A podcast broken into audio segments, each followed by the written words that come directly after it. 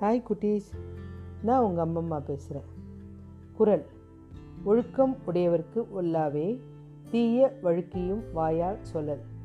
மறந்தும் தீமையான சொற்களை தம் வாயினால் கூறுதலான செயல்கள் நல்லொழுக்கம் உடையவர்க்கு இயலானதன ஆகும். ஒரு பெரிய மருத்துவமனைங்க. அதில் ஒரு அறையில் தீவிர நோயாளிகள் இருக்காங்க. ஒருத்தரை ஒருத்தரை பார்க்க முடியாது. ரெண்டு பேருக்கும் நடுப்புறம் ஒரு சுவர் இருக்கும். ஒருத்தர் படுக்க ஜன்னல் கிட்டேன்னா இன்னொருத்தர் படுக்க ஜன்னல் கிடையாது. எப்போதாவது வந்து மருத்துவர் செவிலியர் யாராவது வந்து பார்த்துட்டு போயிடுவாங்க. வெறும் தனிமை தனிமை தான். ஜன்னல் ஓரம் இருக்கார் பாருங்க ஒரு நோயாளி.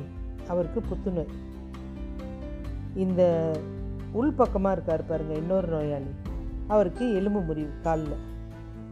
ரெண்டு பேரும் பேசி நல்ல நட்பாயிட்டாங்க. ஒரு முறை அந்த எலும்பு நோயாளி ஜன்னல் ஓர நோயாளிக்கிட்ட சொல்கிறாரு உனக்கு அது பொழுதுபோக்கு ஒரு ஜன்னல் இருக்குது எனக்கு அது கூட இல்லை.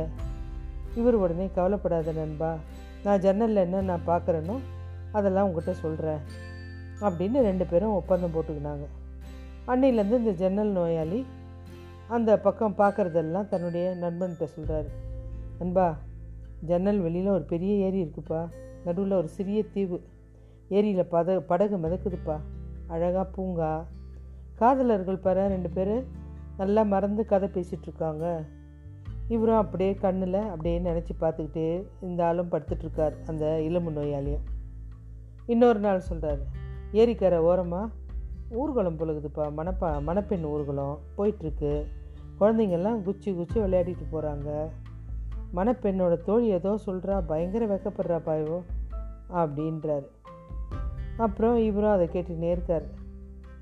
அப்புறம் ஒரே நாதஸ்வரம் இதெல்லாம் இருக்குதுப்பா அப்படின்னு. இவரும் அப்படியா அப்படின்னு பார்க்குறாரு அப்புறம் திருப்பி அடுத்த நாள் இப்படியே ஒவ்வொரு நாளும் ஒன்று ஒன்றா சொல்லிக்கிட்டே இருக்கார் இவர்கிட்ட. அந்த ஜன்னல் நோயாளி ஒரு நாள் இறந்து போனார். இப்போ இவருக்கு வந்து அப்படியே ரொம்ப வெறுமையாயிடுச்சு. செவிலியர் வராங்க. படுக்க ஓரம் இருக்கிற ஜன்னல்கிட்ட இருக்கிற படுக்கையெல்லாம் சரி பண்ணி க்ளீன் பண்ணிட்டு இருக்காங்க. இனி எனக்கு நல்லா பொழுது போகும்னு நினைக்கிறேன். அதனால் என்னை கொஞ்சம் அந்த பக்கம் போட்டுருங்களேன் ஜன்னல் பக்கம். நான் கொஞ்சம் வேடிக்கை பார்ப்பேன் சந்தோஷமாக இருக்கும் அப்படின்னார். அப்புறம் அங்கே வந்து பெரிய சுவர் இருக்குது. வேறு எதுவுமே இல்லை. அங்கே போய் படுக்கிறாரு பெரிய சுவர் தான் இருக்குது அப்புறம் இதெல்லாம் ஜன்னல் நோயாளி சொன்ன கதையா? அப்படின்னு யோசிக்கிறார். மறுநாள் செவிலியர் வராங்க. வந்துட்டு அந்த எலும்பு நோயாளி கேட்குறாரு என்னங்க இது? இந்த பக்கம் வெறும் செவுரு தான் இருக்குது அப்படியா? அவருக்கு வந்து கண்ணு ரெண்டும் தெரியாதுங்க.